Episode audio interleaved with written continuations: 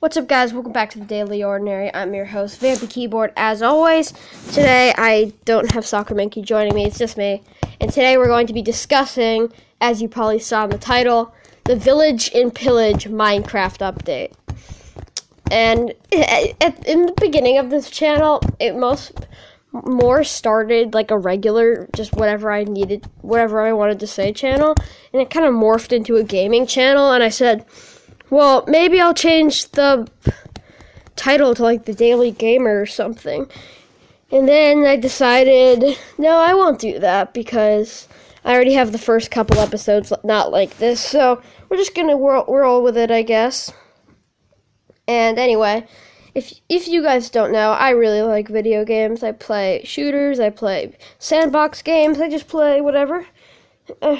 I like my Minecraft, Fortnite, Roblox. I just like what I like, and if you don't like those games, that's okay. Anyway, um, the newest update for the new for one of the games I play is Village and Pillage for Minecraft, and it's really fun. It kind of adds more stuff to the exploration aspect of the game.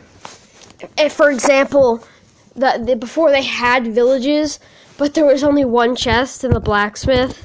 Now they have massive villages, which still have blacksmith, which has the best items, but there's literally like a chest in every house. They added new things like bells, fletching tables, uh, stone cutters, uh, new new things. I believe that each of them actually matches up with a profession in the villager industry. For example, a cleric would have a lectern, or a um, uh, like a mason would have a stone cutter, and so on and so forth. A farmer has something called the compost bin, which we'll get to later, and um, all these amazing things that they that the game developers do with this game. Um, they also added something called pillagers, which is basically the opposite of a villager, and they pillage instead of village, and th- they kind of attack you and they have crossbows, and there's a captain which carries a banner. It's kind of like a cult or something. I don't really know the backstory behind it. It's really interesting, and you can battle them. And they have something they ride on called a Ravenger, which, if killed, drops a saddle. So if you see one of those, yeah, kill them. They're like big and they look like rhinoceroses or something. And then, also new to this update, is um, as I said, the new tables in the compost bin. I said I was gonna get to this. The compost bin is a very interesting aspect. it, it is like you throw like excess seeds and things you don't need, like plants, saplings, into the bin, and, and about ten of those put in creates one piece of bone meal. And it's really it's really a good way to like get rid of like Am I the only one that has like stacks of like flowers and stuff in like a chest, like a nature chest? And so that's a way you can get rid of them and get bone meal at the same time. It's like having like those like um lava trash cans, but it actually does something good. And no, I I have tons and tons and tons and stacks and chests of dirt, and you cannot put dirt inside, and that is a bummer. Because that would have been really awesome. But if you we, if every time you make a farm and every time you uh, harvest from your farm, uh, the bounty of seeds is greater than what you need to replant. So the excess seeds you can just put in the compost bin. But I recommend planting first, so you do not have so you do, don't have to like count it out. Anyway, um, another cool thing they added is um they changed the uh, texture for villagers. They used to just be these weird things with like robes and their hands put together, and uh, now they have costumes and skins, and they look like regular players, which is a really cool aspect because you always kind of saw villagers as like stupid big nose things, and now they changed them, so now it looks cooler. And if you have a world that was created before the Village and Pillage update or the 14.12 or whatever, um, the villagers will change, like how they look, and, but the village will not change to be a new village. But in your world, if you haven't found a village yet and you've never loaded in that chunk and you go to that village, the village will be switched. So that's that's a cool little thing because infinite worlds, there's infinite villages, which is kind of cool. Also, there are new cats. No longer can you tame an ocelot to be a cat.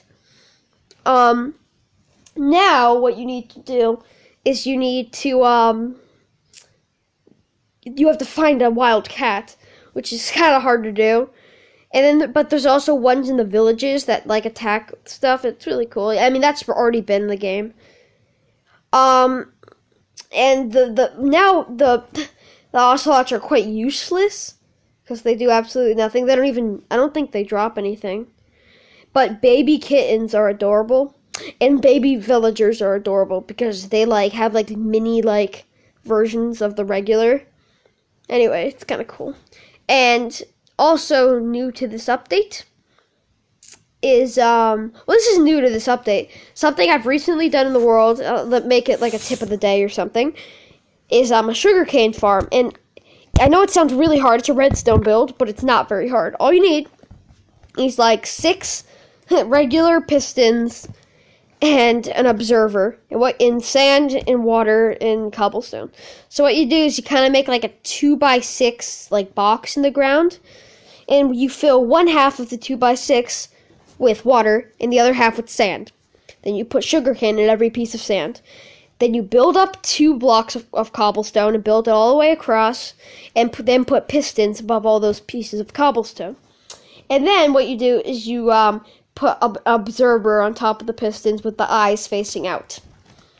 And um and then you build a kind of cobblestone around it and then you run the circuit from the observer to the pistons.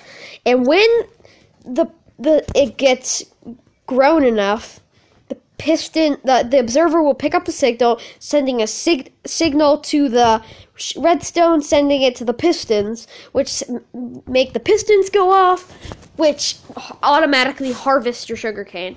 And another reason for the water is one, it makes it grow faster. Two, have it running in both directions and have it lead into a hopper with signs above it that leads into a chest. Because it'll automatically collect it. And then take glass or something and put it over the uh, top and then put torches inside or put torches inside first and then put glass up across the front so it all gets pushed into the thing. Occasionally, you'll have one annoying piece of sugarcane that's on top of the sand that you can't get at. But I mean, doesn't happen very often. In that case, you can just break the cobblestone behind and grab it. Another new thing to this update, which is kind of annoying and kind of great at the same time is a wandering trader. Every 20 minutes, or about 20 minutes in your world, a wandering trader will come by, and they're just villagers, but they have camels you uh, that they ride on, and they have epic trades, and their trades suck, and you can't even capture them because I tried that, and when they first when I first saw one. And the, but they just despawn when the next one comes. But what you do is you kill their llamas or whatever, and then you'll get two leads, which is really cool. And the and just for two free leads, and usually you need a slime block for that, and so they're quite expensive because for that you need to make a slime farm, which is quite time consuming. But you just get two free leads, and it comes every 20 minutes. So, and, but they come from a random direction, so you can't really make a farm out of it. But it, it's cool anyway. And anyway, so I ju- just about run out of time in this episode. Thank you for watching The Daily Ordinary, and I'll check back you with you next time the next episode. Should come tomorrow. Bye bye.